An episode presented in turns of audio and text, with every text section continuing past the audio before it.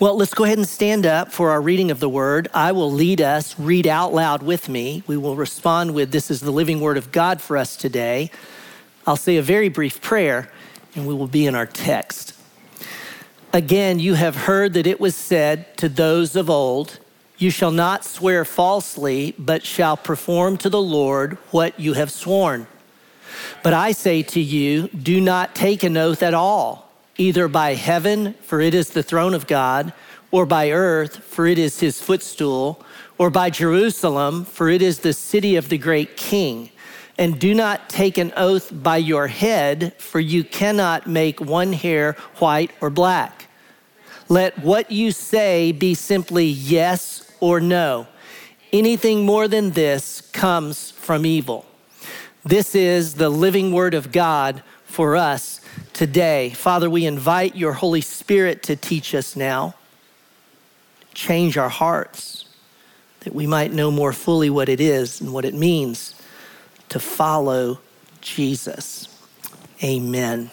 You can be seated. Uh, I, I, don't know about you, but you know, I, I, I watched at least half or a little bit more of the vice presidential debate this week. Uh, our daughter, Sally, one of our two girls, uh, she's a sophomore at UT Knoxville. She was with a friend at their house watching the debate. Uh, we were not together, but we were texting back and forth. And I, I, think one of the first texts I said is, I, I, was just frustrated. You know, I'm just telling you, I was just frustrated. I wanted the moderator to just tell him, shut up, you're done, you know. And I'm not talking about either side. I'm just going both, just, no, no, you're done, shut up, stop. You know, but he's, ah, ah, ah, and he just kept going. Um, there's also, I'm texting Sally, you know, this is da da da, and then I text her, you know, um, answer the question, you know, just answer the question. That, that wasn't the question. Answer the question, you know, for both. I'm just frustrated. I was just stirred up to, to the point, you know, honestly, I couldn't, I couldn't keep going, but she sent me this text about halfway through, and I'll quote it for you. She just said, It's frustrating because they both keep saying the other is lying, and I just don't know who to believe end quote. You know, every news outlet, every um, broadcast, uh, they, of course, have their on air personality, but you, you do know that in these things, they also employ literally an army, an army of fact checkers who have to check the facts, who seek to kind of cut through the uh, misstatements uh, the, the mischaracterizations or um, inaccuracies, exaggerations, overstatements, and just flat out lies that are spoken.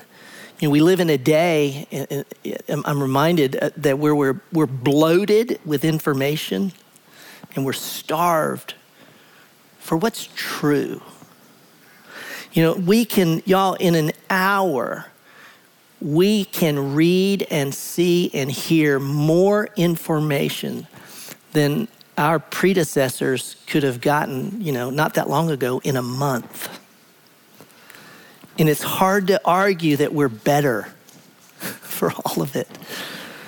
Uh, all of us, you know, we know a person who every time they open their mouth, if there's any truth in what they say, it, it's just so clouded by uh, self you know, kind of a self-serving tidbits or half-truths, uh, subtle innuendo that y- y- you're done and you you walk away not just unsure of what they said, but just not sure it was true.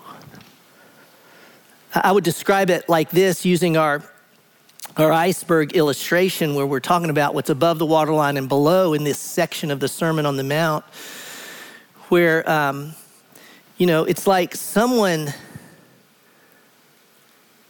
says this, but what they're saying is coming from down here. And we wonder what's really true, you know, that's, that's coming out. Um, what's, in other words, what we see, you know, what we say, what, what's above the waterline, it, it, does it match what's not seen and being unsaid? And here's the thing, y'all, when, when what's below the waterline is not consistent or what's above the waterline is not consistent with what's below the waterline, that's called a lie. That's called not true. Jesus actually doesn't mince any words. He says it's evil. We'll get to that in a few moments. Well, the person I'm speaking about is me. I'm not talking about anyone. I'm not talking about you. I'm talking about me. I'm talking about I can speak to some of you and say something, but you're not getting what I'm really thinking or feeling or desire in that moment. I'm lying, I'm, I'm deceiving, and I do that. Well, the fourth example that Jesus is giving us today in this little mini section of the Sermon on the Mount, uh, he's describing the righteousness that exceeds that of the scribes and Pharisees. And so it's not just what's above the line, but what's below and all that. It's got it's to be a righteousness that's the whole iceberg. Uh, it can be de- depicted in this way, and you'll see this uh, here on the screen that on the top, we, we would say, well, that's what you say.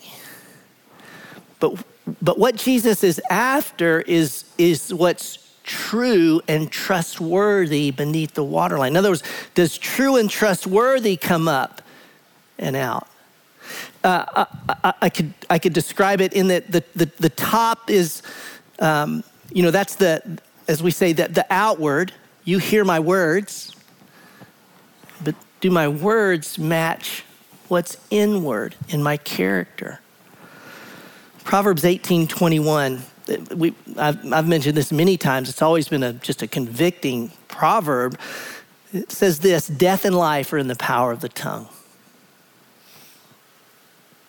Death and life are in the power of the tongue. Now, I've always t- taken that to mean that when, I, when you say anything to someone, you're, you, can either, you can either give them death or life by your words. And that is what, the, what that proverb means. But I'm gonna tell you, as I've sat with this text in Jesus' words this week, I, I'm convinced it also means this.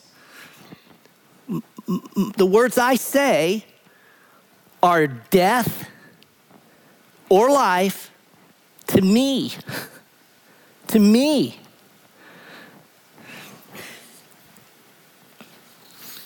Perhaps you've escaped Jesus' words so far in this little section where he's talking about this righteousness. Maybe you get, you know, on the anger one, you're like, yeah, I don't really have an anger problem. I don't, I don't get that. You might have said on the lust issue, I don't, that's lust is not my struggle. It could be last week, Rob, an amazing job on the statement around divorce. And, and you go, well, I'm not married, you know, so you, you've escaped those. I really don't know how anyone's going to escape what Jesus says now because he's speaking about we all speak. And the question is are our words true? Here's the outline. It's, this is what he does in each section, each of the six examples. What's above the waterline, what's below the waterline, what we must do. Same thing I taught two weeks ago because it's the same format and outline. I'm going to walk through it. Let's start with what's above the waterline. That's verse 33. We read it, I'll read it again. Jesus speaks and says, Again, you have heard that it was said to those of old, You shall not swear falsely, but shall perform to the Lord what you have sworn. There, there's what's above the waterline. First thing we need to do, and we do this all the time, is we go, okay, whoa, what was going on in that day that when Jesus wants to speak about truth, truthfulness and trustworthiness, he would use this example because when he spoke this, I assure you, the original audience didn't go, I'm not sure what you're talking about. No, they, they, there was a context they were in. It's like, oh, yeah, yeah, this, this is what's going on. Well, here's what's going on. Um, he's talking about making an oath or, or, or a vow, and, and you and I know what that is. To make an oath is to say something and then to, um, to, to, to, in a sense, guarantee to, if I can say, prop up our own word to go, I, am going to do this, what I'm saying is true. We then appeal to a higher authority. Ultimately, the highest authority is God, but we appeal to something greater uh, to, to, to say, I, I'm on the line for this based on my appeal to, you know, ultimately God Almighty. Is everybody with me? That's an oath. And if, if, um, if we looked in their day, here's how this would happen. Here's how this would work. One Jew might say to another Jew, he says, he, has got a cow. One, one's got, this guy's got a cow that this guy wants. So this guy says to this guy with the cows, you know, um, I swear by Jerusalem, I will bring you three goats for your cow. And, and oh, okay, you're gonna give me three goats for my cow. Well, um, my, and when he says, I swear by Jerusalem, what he said is, I swear by Jerusalem that my word is good because I'm, a, I'm swearing by the city of God, the character of God. You see, he brings that into his statement. Now, oaths in the Old Testament, you know, God encourages oaths in a particular context.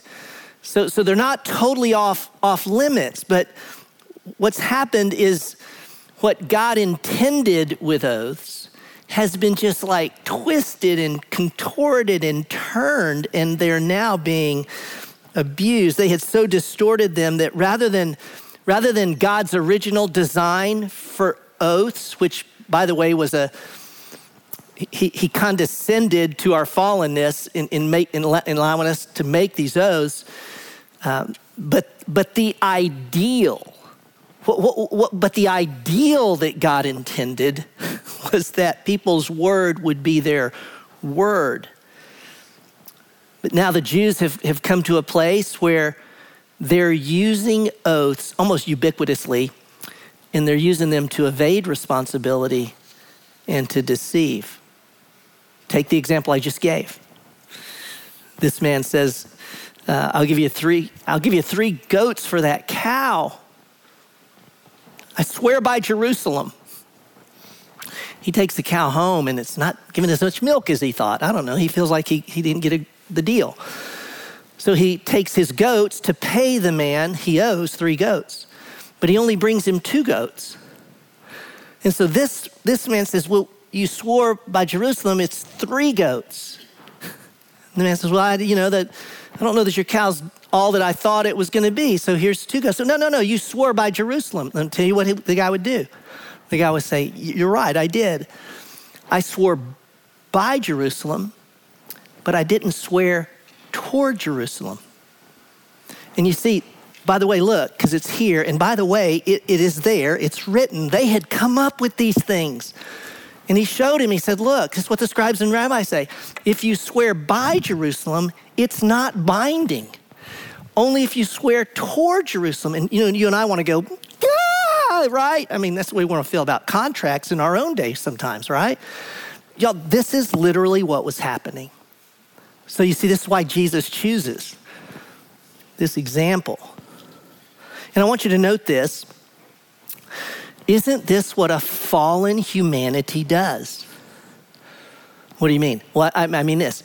We take God's what God intends and his ideal, and we twist it, we turn it, we flip it, we add, we detract, till suddenly it's not God's ideal at all. I'm, i mean this, whether it's sex, marriage, steward creation, I mean anything. It's like we, we twist and turn all things. Art and creativity, how, we, have we turned that in ways that are just perverted in, in some ways? Because we're fallen. That's what we do, and that's what they were doing. What's above the waterline? What's your word? Here's what you, here's what you say. What's below the waterline? Look at verses 34 to 36. Jesus says, But I say to you, do not take an oath at all, either by heaven, for it is the throne of God, or by earth, for it is the footstool, or by Jerusalem, for it is the city of the great king. And do not take an oath by your head, for you cannot make one hair white or black. Jesus here puts an end to oaths. It's emphatic in the Greek, it's at all. The Greek is at all. Do not make any oaths. Now, let me say there are those who, in, in, in, the history of Christianity, you know, have taken these words, I think, in a wooden way and have interpreted them that they don't take oaths at all. And Uh, the Quakers today, they won't, they won't take an oath. Like they won't even do an affidavit where you have to swear you're going to tell the truth. They feel like, well, no, I can't take an oath. Now, I, I don't agree with that interpretation, and there's two reasons. Uh, number one, um, Jesus modeled himself under oath when the Pharisees at one time said to him, I adjure you by the living God. See, what did he just do? I call on God as my witness. Jesus, tell us who you are. And Jesus told him who he was under that oath. The other reason I say it's not, you can't have oaths at all is that's not the context. Think about the context we're in. Um, it, the context is the abuse of oaths. They're abusing oaths. Um, so he's not throwing them out completely, but in every example, it's he's in every example, what's Jesus doing? He's going to the hidden. He's going what's underneath, you know, this oath that you're making on top. Um, I want you to think back with me on marriage and divorce. Rob taught it last week. You remember that? Uh, you know, they, they were addressing the legal reasons for divorce. And so, what they were talking about, what the passage was talking about, it starts off right here, doesn't it? And really, what, what, what Rob noted was that because, because of fallenness, because of fallenness, I think there's two ends in there. Anyways, because of fallenness, God's there was there was there was an out to marriage, and so that's God, you know, allowed that. But but what Jesus does is he says, okay, that, that's allowed, but what's the ideal? Covenant for life, right? Remember that? It's covenant for life. That's the ideal. In the same way, on this, okay, talking about what you say, but Here's the ideal is that your word would be truth always. Lest we think it, it doesn't apply to us in our modern day, I want to ask you um, how many of us can make it through a day without saying one or some of these words when you're talking to someone? Hey, I'm serious when I'm telling you that. Well, what were you before? No, I'm serious now. I'm right? You know, I, I, I, do this. Or you go, you're talking, man, to tell you the truth, to tell you the truth, because I haven't been, but I will. You know, and that's what we say. That's what we're saying. So we, even this simple word, and honestly, honestly, you know, oh, okay. I swear I do, I do that. I swear I'm telling. Or one that comes out of, I, have done this, and now we're talking almost literally here. I've done this where I, I mean, I'm in meetings at church or something. I go, God is my witness. I'm telling you guys, oh, I got to call God as my witness, you know, because my word's not enough. And so we, we, we prop up, you know, I can't say, I can't say and let it sit there. I got to prop it up with these words. Well, God intends our word to stand on its own. And we get a glimpse of what they were swearing by. That's all this is. It's like, what, what were they? If I say honestly or tell you the truth, you know what they were doing? Well, they were swearing by heaven. When he says, no, that's the throne of God. They were swearing by earth. I swear by earth. Well, no, he says, that's the footstool of God. I swear by Jerusalem. That's the city of the king. Or I swear by my own head, you know, that, and he goes, no, you're not even in charge of your head. You don't even own your head. You, says you don't take an oath for anything at all. Jesus has done something really profound here. He has put the very presence of God in every place over all things. There is nothing that a person can swear by that is not swearing in the presence of God because everything, including your head, is not your own, it's God's. Therefore, don't make an oath.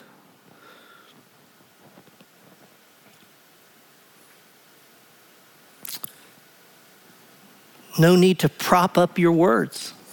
I'm talking to myself, okay, when I say this.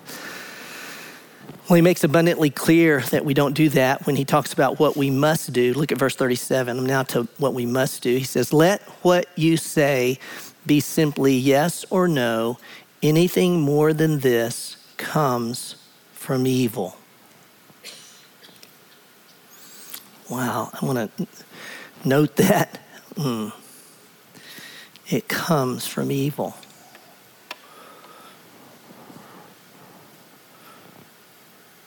It could be another reading is it comes from the evil one. I want you to think about this.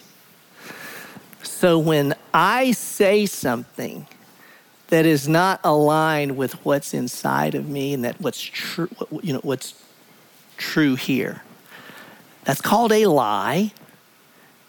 And Jesus says it comes from evil or the evil one.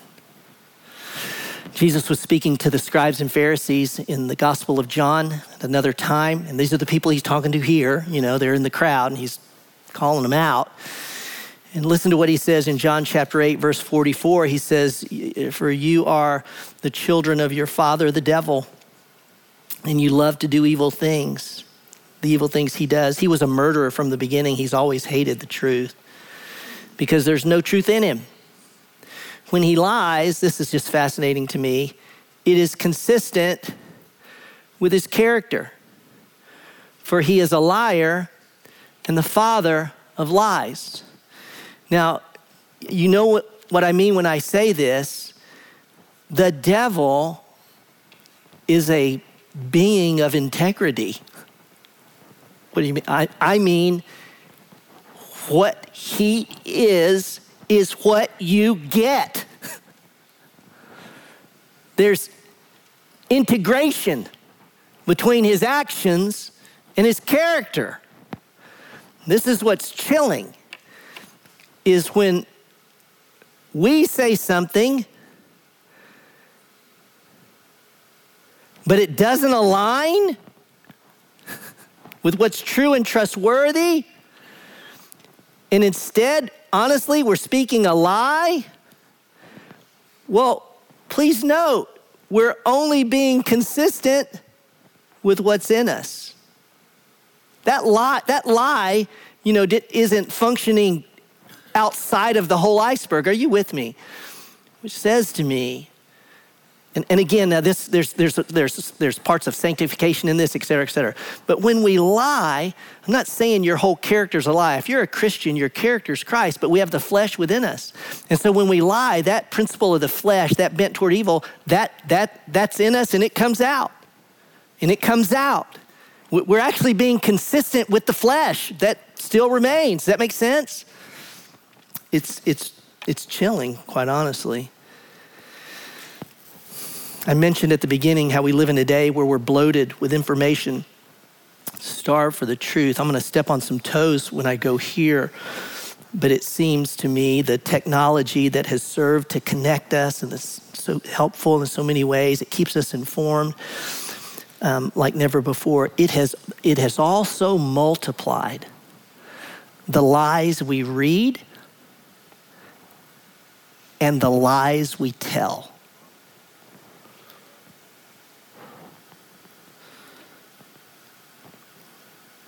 In terms of you know just a current practical application for our day. Uh, one thing I think the text is asking us is, is this, and I'll, I'll offer this. Is your social media life true to your life? Are the posts you post and the pictures you show consistent with what's really true in your heart. And you go, Lloyd, where in the world are you getting social media out of this passage? Well, here, here's what I want to say. What Jesus is saying, uh, it applies to our speech, our communication, what we say. And therefore, every word that proceeds, yes, out of our mouth, but every word that proceeds out of our fingertips every text, every email. We, we, we put that, you see, we're putting our words out there. Are they true?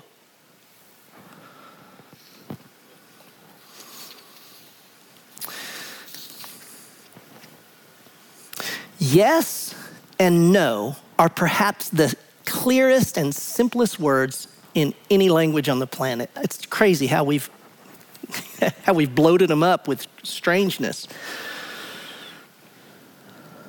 Jesus is not saying live your life with two words, yes, no. Yes, no, he's not saying that. He's saying let what you say be true. What might it look like, honestly, if we, we just if we just if our yes was yes, our no was no, if when we speak it's true. Well, could you imagine? I think our conversations would be shorter, but richer. We would say less and love better. I think anxiety would plummet and faith would flourish. I think God would be more glorified and we would be more fulfilled. I think Jesus would be exalted. I think, I think those who don't know him would be drawn to the cross. I think there would be less litigation and meanness and more humility and kindness. Now, here's the key. I don't know that Rob and I have, have talked about it in these terms, but I'm telling you, it's, it's at the core of, of this and the Christian life, and certainly core of our mission. We talk about wholehearted life in Jesus. Y'all, it's only when Jesus